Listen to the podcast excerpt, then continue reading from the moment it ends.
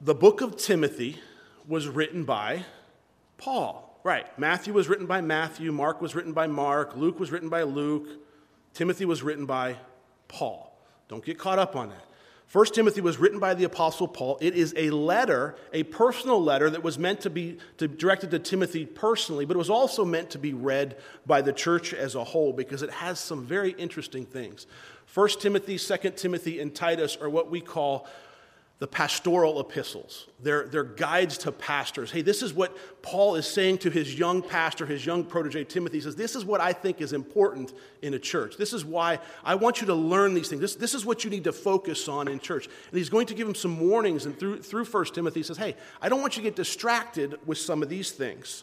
But I want to just, before we jump into the scripture, I want to give you a little bit of background on their relationship because I think the historical part of this is important as well. Timothy was raised at Lystra. He was a son of a Greek father and a Jewish mother. He, uh, we don't know if his father was a Christian or not, but we do know that he allowed his mother and his grandmother to teach him the scriptures, meaning the Old Testament, from the time he was at a very young age. His mother Eunice, his mother grandmother Lois, and they're both known and they're mentioned in the Bible for their sincere faith. And we know they taught Timothy, they took great effort to teach Timothy the Bible, which at that time would have been the Old Testament. They taught him the Old Testament during that time. Um, the Apostle Paul, after, his, after he receives Christ on the road to Damascus, he goes on a series of missionary journeys. He has three missionary journeys. The first missionary journey that he's on, it's in about 48 AD. So if you can kind of imagine, Jesus died in about 32 AD, between 30 and 33 AD, depending on, you know, there's some discrepancies there, uh, what you believe. But so about 48 AD, the Apostle Paul sets out on his first missionary journey, and he comes to Lystra and Derbe. He was fleeing a city called Iconium. They were trying to stone him, so he flees and he comes to this area of Lystra and Derbe, and he heals a man who's crippled. There's a man who's crippled. This is all in Acts chapter 14, by the way, if you want to jot it down and look at it later. So there's a crippled man. Paul heals him. When he heals this man miraculously, the people of, of Lystra and Derbe thought that Paul, and, and they thought that he was a. Uh, he was, he was a god. They thought he was Zeus, and the guy that was with him, they thought he was Hermes. So they began to cut up an ox, and they wanted to sacrifice to the Apostle Paul. And Paul says, No, no, no, no, no, you guys have it all wrong. I'm just a man. Don't, don't, don't, don't do that. I'm not a god. Well, the very next day, they realized that Paul wasn't the god, or wasn't a god, and Paul was just simply preaching the gospel. So instead of sacrificing to them, they decided they wanted to kill him. So they did. They stoned him. They stoned him. They thought he was dead. They drug him outside of the city. They left him on what would probably be a trash heap, basically just his dead body. And then the believers that were there, they gathered around the Apostle Paul and they began to pray for him. And as the Apostle Paul, as they prayed, the Apostle Paul rose up. He came back from the dead. And you know where he went? He went right back into the city because he had more work to do. So while, while the Apostle Paul is at, or during this first missionary journey, he goes back into the city after being left for dead. And you got to think, how do you stop a guy like that? One minute they want him, they're, they're worshiping, the next day they're praising him, but that's how people are, right? We always kind of, we're, we're, a little fickle sometimes, and we don't get what we want. People don't do what we think they should. We're, we can speak highly of them one day, and the next day that it's just, you know, all of a sudden it's terrible, that we don't want anything to do with them. That, we can be fickle like that. But the Apostle Paul goes back into the city. During this first missionary journey in his stop in Lystra, he runs across and he meets Timothy. Many people believe the Apostle Paul led Timothy to Christ. In other words, what I believe happened is the Apostle Paul began to share the New Testament or the gospel of Jesus Christ with Timothy.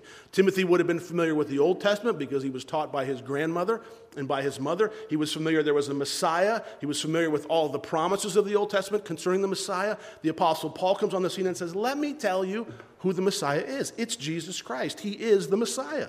So he leaves, he leaves. Uh, Lystra and Derbe, and he goes on. And Paul, during his second missionary journey, will make another return trip to Lystra and Derbe. And by this time, Timothy's probably, we're going to guess, in the area of a young man, late teenager perhaps. And that's, that story is given to us in Acts chapter 16. And I just want to read something to you out of there. Acts chapter 16. Then he came to Derbe, Lystra, and behold, a certain disciple was there named Timothy, the son of a certain Jewish woman who believed, but his father was a Greek. He was well spoken of by the brethren who were there at Lystra and Iconium. Paul wanted to have him go on with him, and he took him in and he circumcised him because of the Jews who were in that region. For they all knew that his father was Greek, and they went through the cities. They delivered to them the decrees to keep which were determined by the apostles and the elders at Jerusalem. So the churches were strengthened and the, in, the, in the faith and increased in number daily. So what happened was, is during the second missionary journey, the apostle Paul comes, he sees Timothy again, and he says, Timothy, I want you to come travel with me.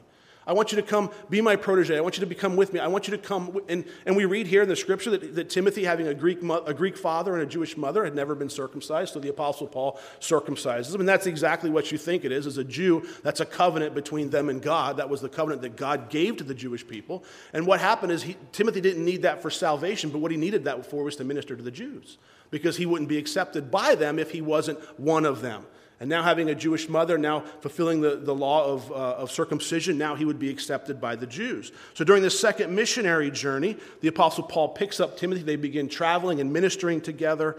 And then in uh, Acts chapter 18, verse 19, uh, the Apostle Paul stops in Ephesus briefly at the end of this second missionary journey, and he heads on back home, only to begin a third missionary journey a short time later. Now, on his third missionary journey, the Apostle Paul comes to the city of Ephesus. That's where we get the book of Ephesians. That's the city of Ephesus. It was, that book of Ephesians was written by the Apostle Paul to the city of Ephesus. The Apostle Paul spends three years in the city of Ephesus. Now, he spends three years ministering, he spends three years working and just basically sharing the gospel. He's planting churches during that time in this city of Ephesus. Now, at the end of this third missionary journey, he's heading back to Jerusalem. And on his way back to Jerusalem, he stops in a place called Miletus. He bypasses Ephesus and he calls all the elders of the churches from Ephesus to him. He basically calls a little bit of a council, a little bit of a meeting, says, Hey guys, come on, I got some things that I want to tell you. I want to show you a few things. And as he gathers the leaders of the churches in Ephesus, he tells them this in Acts chapter 20, verse 29. He says, For I know this, that after my departure, meaning after I leave, the savage wolves will come in among you, not sparing the flock. Also, from among yourselves, a men will rise up, speaking perverse things to draw away the disciples after themselves. So, what we see is the end of the third missionary journey. The Apostle Paul warns the elders or the leaders of these churches in Ephesus. He says, Guys, you got to be careful. He goes, There's going to be people they're not coming from the outside. They're going to come in from among you. They're going to be part of the church. They're going to raise up and they're going to draw people unto themselves. It's not going to be about Jesus Christ and the gospel. It's going to be about the pastor. It's going to be about the person. It's going to be about the organization. It's going to be about the stuff that's going on in that church. And Paul's warning them, saying, Be careful. Be careful that that doesn't happen. He gives them this warning. Now, what Paul said would happen when he gave him this warning, the year was about 54 AD. This is exactly why he's writing this letter in 67 AD called 1 Timothy, because this stuff has already begun to happen just 13 years later. 13 years later, this is happening. Paul's seeing it for his first hand. So, what he does is he takes Timothy and he puts Timothy in Ephesus and says, Timothy, I want you to oversee the churches in Ephesus. I, you're, you're, going to be kind of, he's, he's a pastor, but he's not the pastor of a single church. He's kind of the overseer, and I want you to hold these guys accountable. The problem with that is Timothy was kind of a young man. Bible scholars believe that he was anywhere from 30 to 40 years old. He was kind of a young man by this time. He, he'd matured out of his teenage years, but he was still young in the faith. And he would be overseeing men who were much more seasoned, much more, much more, had been in the faith much longer. And that, and we see as we study Timothy, the, the letters to Timothy, we see that he, he's kind of a, he's the opposite of Paul. Paul was very bold. Paul was very wise, and Timothy's always being encouraged to be bold. He, Paul would say, don't let your youth stop you. Don't, don't, you know, just keep following. Finish the race, Timothy. Keep, he, Paul's always encouraging Timothy. So just to finish up our history here, by about 56 to 60 AD, the Apostle Paul's making his way through the Roman courts. He'd gone to Jerusalem, he'd been arrested, he's trying to get back to Rome. They, he's being sentenced, and he, he asked for a hearing before Caesar. He's being shipped back to Rome during that time. He arrives in Rome. He spends two years in house arrest in Rome, waiting for his accusers to show up. His accusers never show up from Jerusalem. Therefore, he's released in about 63 AD. In July 19th, 63 AD, Roman Caesar Nero burns the city of Rome, literally sets the city of Rome on fire. As a result of that, he blames the fire on the Christians. So, by blaming the Christians, do you know what that did to persecution among Christians? It went up. So, from the point that Rome burned, for the next several years, there's going to be a lot of persecution And when I say persecution, I don't mean just making fun of, or I don't mean pointing, I mean being killed for their faith. Being fed to the lions, being, I mean being burned at the stake, lots of persecution happening. So when the Apostle Paul's writing this letter to Timothy, that's all taking place. Persecution is in full swing by about 67 AD. So Rome burns from 62 to 67 AD. Paul's traveling freely around Asia Minor. He's visiting many of the churches. And then in 67 AD, Paul writes this first letter to Timothy. Paul would go on to be arrested one more time, and he would write one more final epistle, which would be 2 Timothy, which would be coming later. Now, what we need to understand is in the book of Timothy, there's a reason that Paul's writing this letter. And I want you to know if the reason or the theme or what the purpose that he's writing this letter to, to uh, Timothy is found in chapter 3, verse 14. So if you just turn over a chapter for me, read this along with me. He says, These things I write to you, though I hope to come to you shortly, but if I am delayed, I write so that you may know how you ought to conduct yourselves in the house of God which is the church of the living God, the pillar and the ground of the truth. So, Paul's writing this letter to Timothy and to all the other people in the church to know how that they ought to conduct themselves in the house of God. Now, I know what you could be thinking at this point. You could be thinking, wait a minute, Rob, you said this is a pastoral epistle. Timothy was a pastor. He's writing to the other pastors. Well, I'm not a pastor, so I don't really have to pay attention. I can go to sleep for the next eight weeks, right? No, not at all. Because let me give it to you this way there are people here in this room who want to serve the Lord, isn't there? You might not serve in the pastoral capacity, but you want to serve the Lord. You need to know how to act. You need to know what God expects from us. But even more so, don't you want to know what God expects from the church? Don't you want to know what God says? Says this is the way that a church should act. This is the way that a church shouldn't act. These are the things that are important. These are the things that are unimportant. If you don't know what God expects from the church, how do you ever go into a church and go, "This is where I should be," or "This is where I shouldn't be"? So I teach 1 Timothy hoping that you guys will, number one, get a desire to serve the Lord and realize there is a standard that God sets in place. But I also teach it so that you guys will understand listen, I need to know what to look for. We've heard good churches and bad churches, and churches shouldn't be evaluated on whether the pastor's funny, or whether the pastor's entertaining, or whether the pastor does or says what I like. It should be evaluated on what does God say that a church should look like. That's the important thing. What does the Bible say? So as we study 1 Timothy together, if you thought Revelation, boy, man, that was just kind of out there and I didn't really get to, Timothy is going to hit you in the heart. Timothy will be applicable to your life. I promise you as you go through it. Now, let's look and see what the Apostle Paul says to Timothy. Paul, an apostle of Jesus Christ, by the commandment of God, our Savior, and the Lord Jesus Christ, our hope. To Timothy, a true son in the faith Grace, mercy, and peace from God our Father and Jesus Christ our Lord. Typically, I have a tendency when I come to an introduction like that to just kind of skip over it, just kind of read past it, and just, okay, let's get on to the important stuff. But as I was preparing for this message, I, I, I paused there for a little bit. Now, obviously, Paul starts out with Paul. That's, that's who he is, that's who's writing the letter. And that's a little different than our culture. We always sign our letters where? At the end of the letter. But you got to remember, we don't use scrolls. You see, they used a scroll to write a letter, so they didn't want to have to unroll the scroll to get to the end. So they would write who it's from and who it's to in the very beginning. And so he obviously says this is from Paul, and we see that's written to Timothy. But I want to pause in verse 1 for a minute. It says, An apostle of Jesus Christ, by the commandment of God our Savior, and the Lord Jesus Christ, our hope. He declares himself the author, but he also declares who he is. Who he is. He says, I'm an apostle. I'm an apostle. That's who I am. I'm an apostle. The apostle, an apostle means a sent one, a messenger, one sent with a special messenger or commission. So the apostle Paul says, I know who I am. I am sent by God. I have a special mission. I have a special thing that I'm doing for God. That's where my focus lies. But he also tells us why he's an apostle. Why, am, why is Paul an apostle? It says, because by the commandment of God our Savior and the Lord Jesus Christ.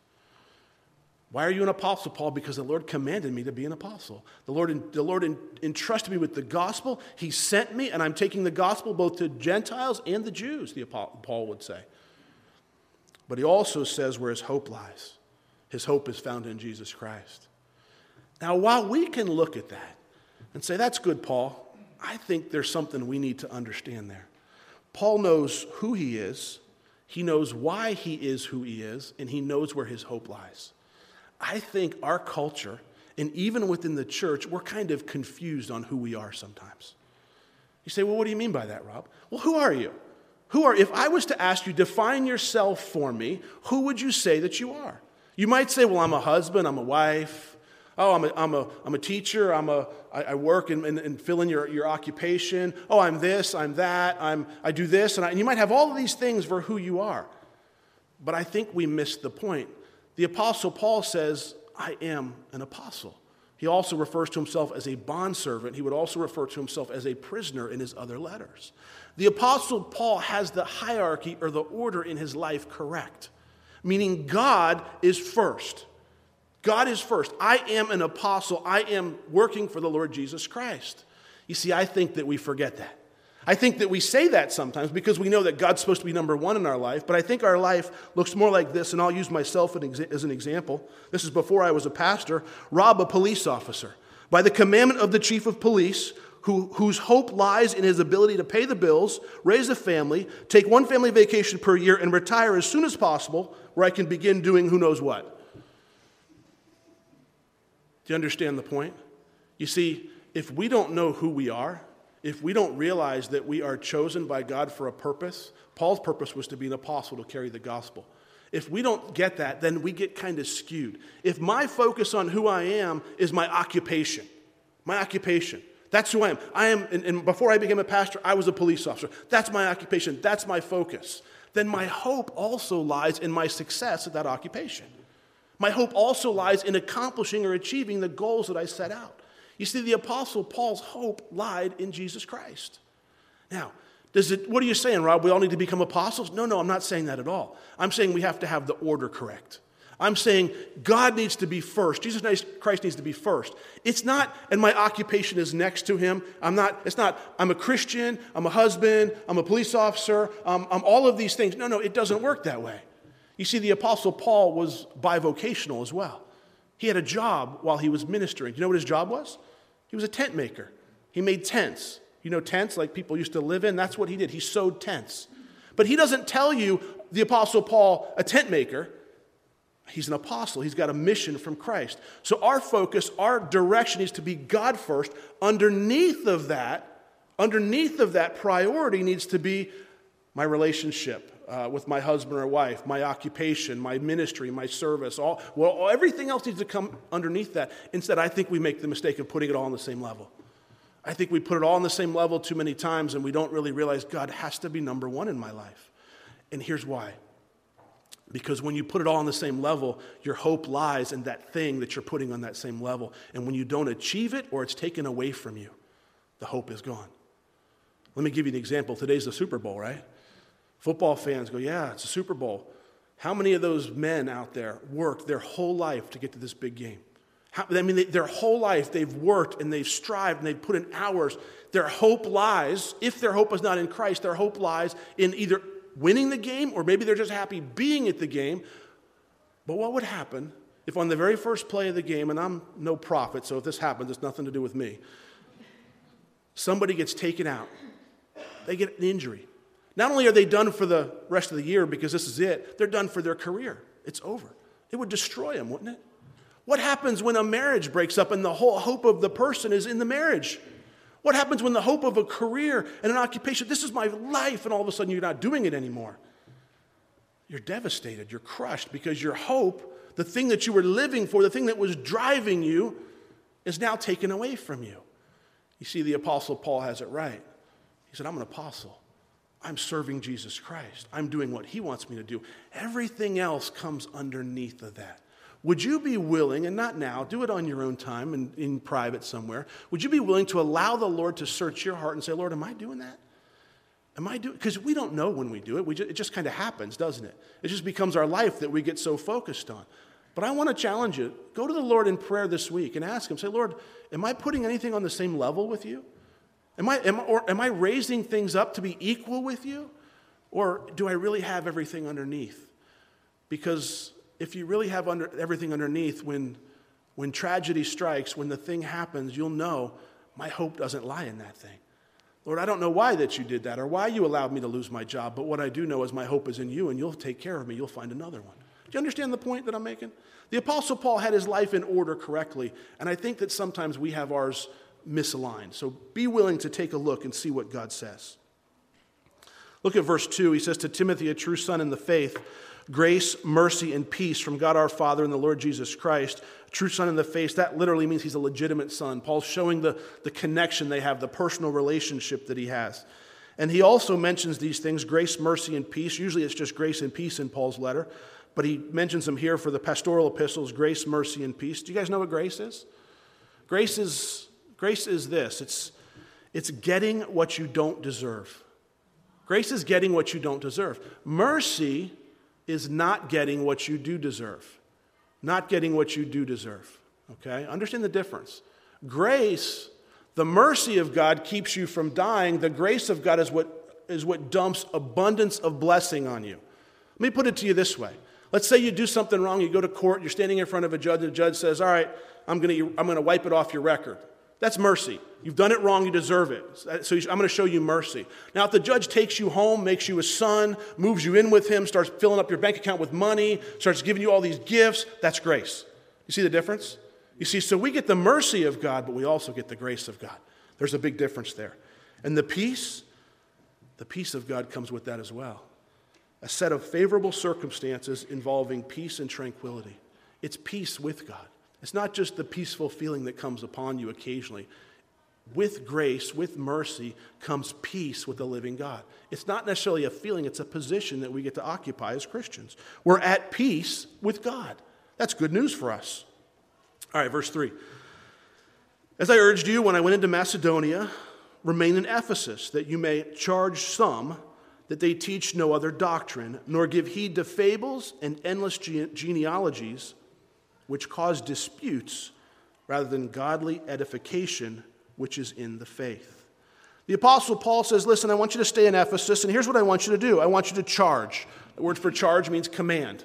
I want you to command some that they may teach no other doctrine, nor give heed to fables and endless genealogies. Why? Because they simply cause disputes rather than godly edification, which is in the faith. Charge is command, doctrine. What is doctrine? It's teaching, it's instruction, it's, it's what we do. It's where, you know, what kind, of, what kind of teaching do you follow? What kind of teaching? You know, I'm teaching doctrine. I'm, uh, it's, it's, it's, it's simply instruction. Now, I want you to understand something. It wasn't like they were anti Jesus in Ephesus. That wasn't, it wasn't like they were turning against Jesus, and that wasn't, that wasn't exactly what was happening. It was more they tended to get carried away by emphasizing the wrong things. You see, sometimes when we hear this kind of stuff and the Apostle Paul straightening Timothy out and encouraging him to go, hey, correct those things that are wrong, we think, oh, they must be doing it all wrong. No, they weren't doing it all wrong. They were still believing in Jesus, they were still doing these things, but they were just being carried away by these unimportant things, by these unimportant doctrine that Paul calls fables and endless genealogies fables and you're getting carried away by stories you're getting carried away by, by family history you're getting carried away by jewish tradition jewish rituals you're getting carried away by all these things he would say. And he would go on to say that these diversions these man-made diversions they're leading people away from the gospel of christ. You see as a church today our focus needs to be on jesus christ.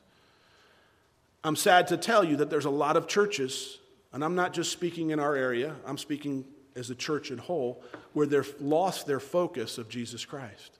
Where it's not about Jesus Christ, it's not about His Word. It's about going to church to be entertained. It's about going to church to see a show. It's about going to church to because I want to feel good. It's an emo- I want an emotional experience, and that's not what we're called to as Christians. It's not just an emotional experience, it's, it's about having an interaction with the living God. It's about church needs to be a place where we emphasize the gospel of Jesus Christ, the Word of God. That's why we teach the way that we do. If you stay here long enough, you will, you will learn the entire Bible. I am going to teach through the entire Bible from Genesis to Revelation. Now, it's going to be a long time. Actually, I'm about halfway done, believe it or not, from the time we started. But if you stay here long enough, you'll get the full counsel of God, which is extremely important because if you only got part of it, you wouldn't have good doctrine. You'd only have part of the counsel of God. Now, what's being, what is being taught in the church is extremely important. I believe there's very little room for anything other than the Holy Scriptures to consume the majority of our time together. So that's why we say, Rob, you don't ever talk about politics. I don't want to talk about politics. We have 45 minutes together. That's usually what I shoot for. I don't want to waste that on talking about, oh, you put your hope in who? Trump? I mean, the, the, the November elections, is that where you want to put your hope? Is that, if, they're going to fix our country. No, they're not. You know, read the, read the prophetic, read the prophecies. The country's not going to be fixed. If my hope is in the fixing of our country, if my, if, the, if my hope is in my pension plan, I was reading earlier this week, there's pension plans that are being cut out. People are losing hundreds of dollars a month because their pension, the states are going, I can't afford to pay it anymore. What do you do? There's nothing you can do. They don't have the money, you're just out. That's my hope is my retirement's in my pension plan. Don't. Don't let your retirement be there. Don't let your hope be there, rather. Our focus needs to be on the Holy Scriptures, which will teach us all that we need to know. Now let's look at the charge that Paul gives to Timothy, or the purpose, or the focus. Verse 5. Now, the purpose of the commandments is love from a pure heart, from a good conscience, from a sincere faith, from which some, having strayed, have turned aside to idle talk, desiring to be teachers of the law, understanding neither what they say nor the things which they affirm. Paul says the purpose of this, or the King James says the end of this. The word is telos. It means end or completion. The completion of this, it's where we get our word telescope from. It's the aim or the focus. We're aiming at something, we're focusing. He says the aim of this, the reason I'm telling you this, Timothy, and this is important. This is why you're doing what you're doing, Timothy. It's got to be, the commandment is love.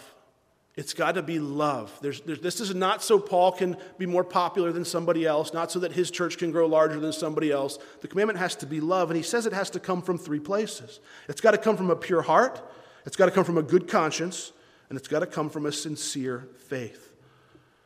You see, when Timothy takes on this job of correcting these leaders, that's a pretty weighty job, don't you think? What happens when a bunch of pastors get corrected by somebody? They're going to want to know who are you to correct me? Who are you? But you see, Timothy's heart, Paul's saying, Timothy, your heart needs to be pure. Your conscience needs to be good. Your faith, which means needs to be sincere, which means unhypocritical. If you're going to correct Timothy, you're going to have to be living the life, walking the walk that you're telling them to do. You can't be caught up in things or excuses for them. The love there that he's saying is agape love. If you don't know, there's different levels of love in the Greek language. Agape being the highest one, it's the unconditional love. It's the one that says, I will do anything. I will move forward. I will, I, it, it's, it's an action love. It's a love that says, I will do this for you. When Timothy goes to correct these pastors, no different than if you were to call up one of your friends and say, Hey, I see some things in your life that maybe aren't pleasing to the Lord, you better expect the response of, Don't talk to me anymore. If you're doing that for any other reason than love, it'll be clearly obvious. I've said it before, I'll say it again. As this discipline falls, as this correction takes place, without love, it will only breed rebellion to what the Lord is doing. With love, it'll bring correction, it'll bring reproof, it'll bring change, it'll bring those things. But the whole focus and what Paul's telling Timothy is your heart has to be love. Your heart has to be pure, which means clean, spotless, free of adulterating matter. Your heart needs, to, your conscience needs to be good, a good awareness about something. You need to have a good, good idea what's going on here. Your faith, Timothy, needs to be sincere, and that word for sincere means unhypocritical. Unhypocritical. That's what Christians get blamed at. We're all hypocrites, aren't we? Before you became one, what, a bunch of hypocrites. I don't want to go there. You know, they're a bunch of hypocrites. Isn't that sad that they can say that about us?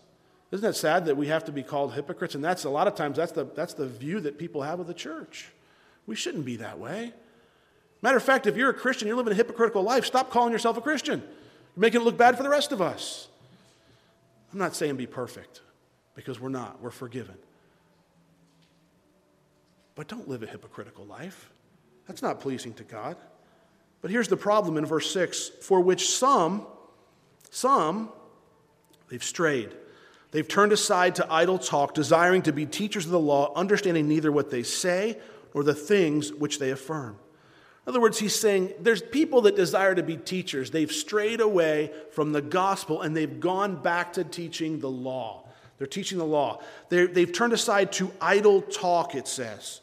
That's babblings. Their, their, their, their, their teaching is producing more questions than it is answers. They're just bringing up points. They're, they're not teaching anything. They're just, they're just uh, let's, have a, let's have a think tank. We'll all say what we think. There's no, there's no teaching going forth. It's just, it's just talk. It's, it's idle talk. It's not doing anything. In fact, they desire to be teachers of the law, but they really don't even understand the law. They really don't understand what they're teaching. Paul goes on to tell us what it is they don't understand in verse 8. He says, But we know that the law is good if one uses it lawfully, knowing this, that the law is not made for a righteous person, but for the lawless and insubordinate, for the ungodly and for sinners, for the unholy and profane, for murderers of fathers, murderers of mothers, for manslayers, for fornicators, for sodomites, for kidnappers, for liars, for perjurers and if there is any other thing that is contrary to sound doctrine, according to the glorious gospel of the blessed God, which was committed to my trust. The Apostle Paul tells us two things about the law. Number one, he says it's good. The law is a good thing. And number two, he says, he tells us who it's for, and he gives us a whole list of people there who it's for. He says the law is good if it's used lawfully. Now, let me just explain to you. You guys know what the law is, right? It's the Old Testament law. It's, it's, it's the rules, if you will. It's the rules. You, drive down the road, you see a speed limit sign. What does it tell you? What the limit is. Don't, that's the law. Don't cross over the law. The Apostle Paul says it's good. Here's what was taking place. People were coming to Christ. They were, they were placing themselves under the authority of God. And now all of a sudden they're trying to institute all of these laws, Jewish laws, into their lives. Let me see if I can put it to you in a way that you can understand. The law, here's the way Paul wants it to be the law is supposed to be what he calls a schoolmaster. Think of it as a mirror. If you have a if you get your face dirty and you walk into the mirror and you look at the mirror, what does the mirror show you? It shows you that your face is dirty, right? Do you then scrub your face with the mirror to get clean? No, you would then use water to get clean or whatever you're going to use to wipe your face. So here's what Paul's saying is the law is to show us that we're dirty, that we're sinners. And then we go to Jesus Christ to get clean, to get forgiven for our sins. We don't use the law to clean ourselves up. We can't then go, all right, well, I broke that law. Now I'm going to keep that law. I'm going to, I'm going to focus on everything I do is be focused on keeping that law. You won't make it. You will always fall short of keeping the law. You can't even, you can't even keep the laws you set in your own life. Try to go on a diet and see how long it lasts. I just made it to February. How many people are still keeping their New Year's resolutions? Raise your hand. One. Now, of those that aren't keeping them, did you make them and break them, or did you just, I don't even make them anymore. I know I can't keep them. You see, that's usually, why bother? I know I can't. We've come to, you know, you make a few and you realize this is dumb. I know I can't keep it, so why eat healthy for a week? And just keep right on going. That's the whole point. The Apostle Paul says, listen, as believers, when we come to the Lord Jesus Christ, we don't find our righteousness in now keeping the law that once defined us. It was the law that showed the Apostle Paul that he was a sinner. It's the law that when we look at the law, we go, I've failed in that area, therefore I need forgiveness. I can't keep the law. The mistake that people make is they look around them and they go, Well, I'm doing better than you over there. And I'm doing better than you over there, so I'm spiritual.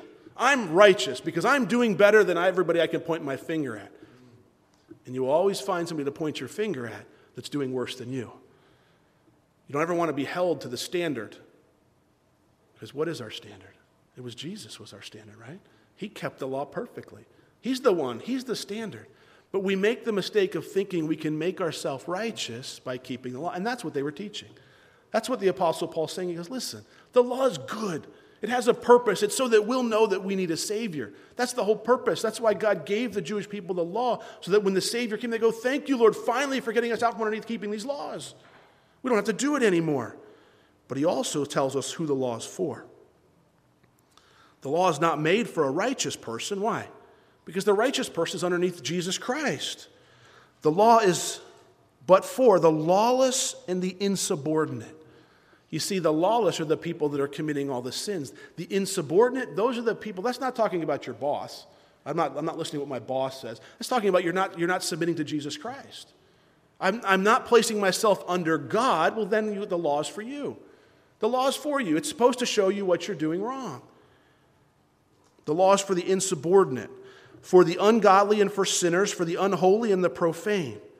Now we can skip to the next because, well, I've never murdered anybody. Murdered of fathers and mothers and mothers and manslayers. For fornicators, the word there is porneia.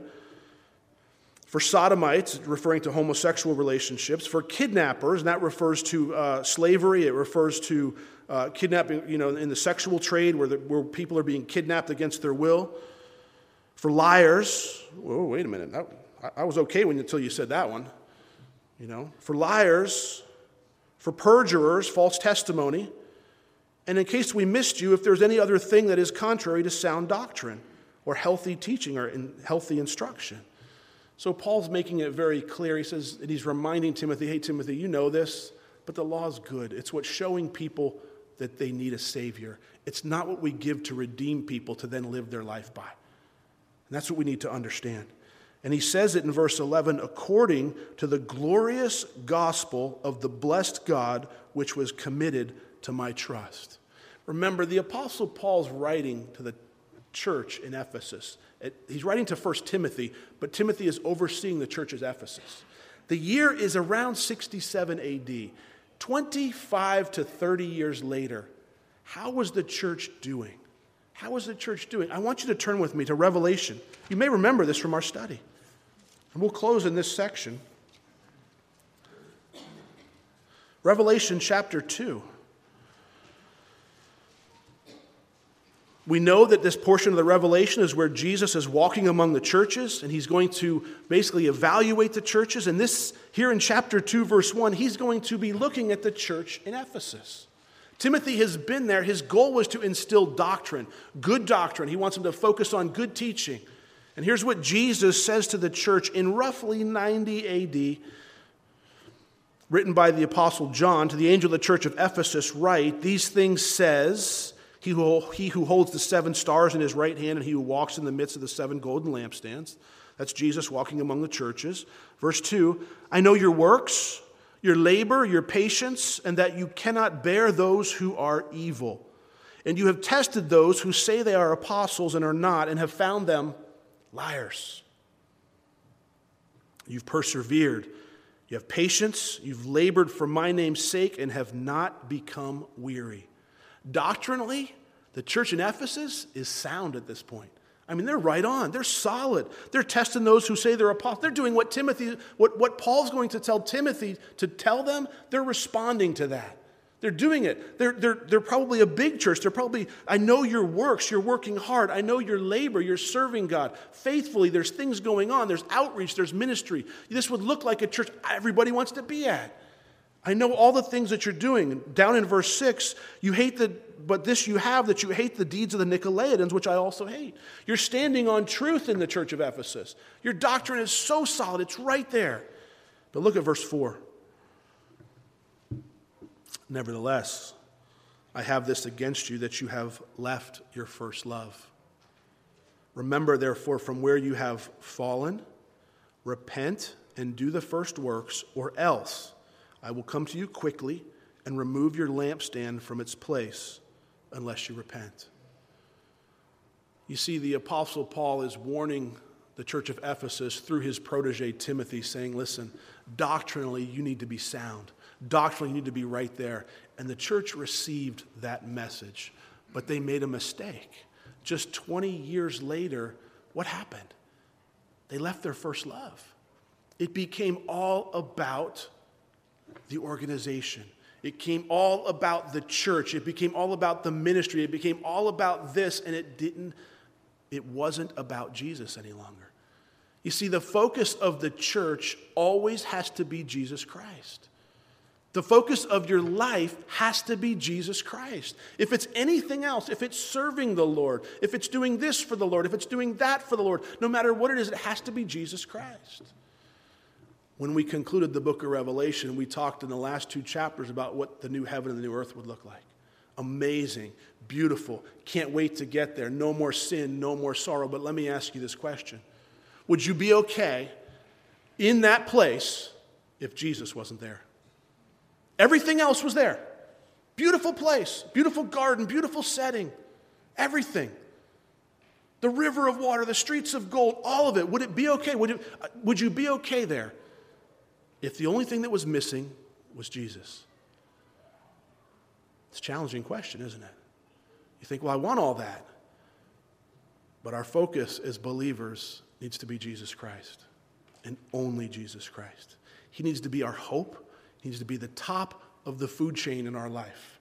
He needs to be the one driving us, the one pushing us. He is the reason we are a police officer or a plumber or a teacher or whatever it is that we're doing. He's the reason for that. Our hope doesn't lie in our ability to succeed at that. Because if, if it's taken away from us, our hope is still in Jesus Christ, and He will never be taken away from us. Our hope doesn't lie in, in the things that we have in a relationship or not having a relationship. It needs, our hope is in Jesus Christ alone. You see, after, in John chapter 21,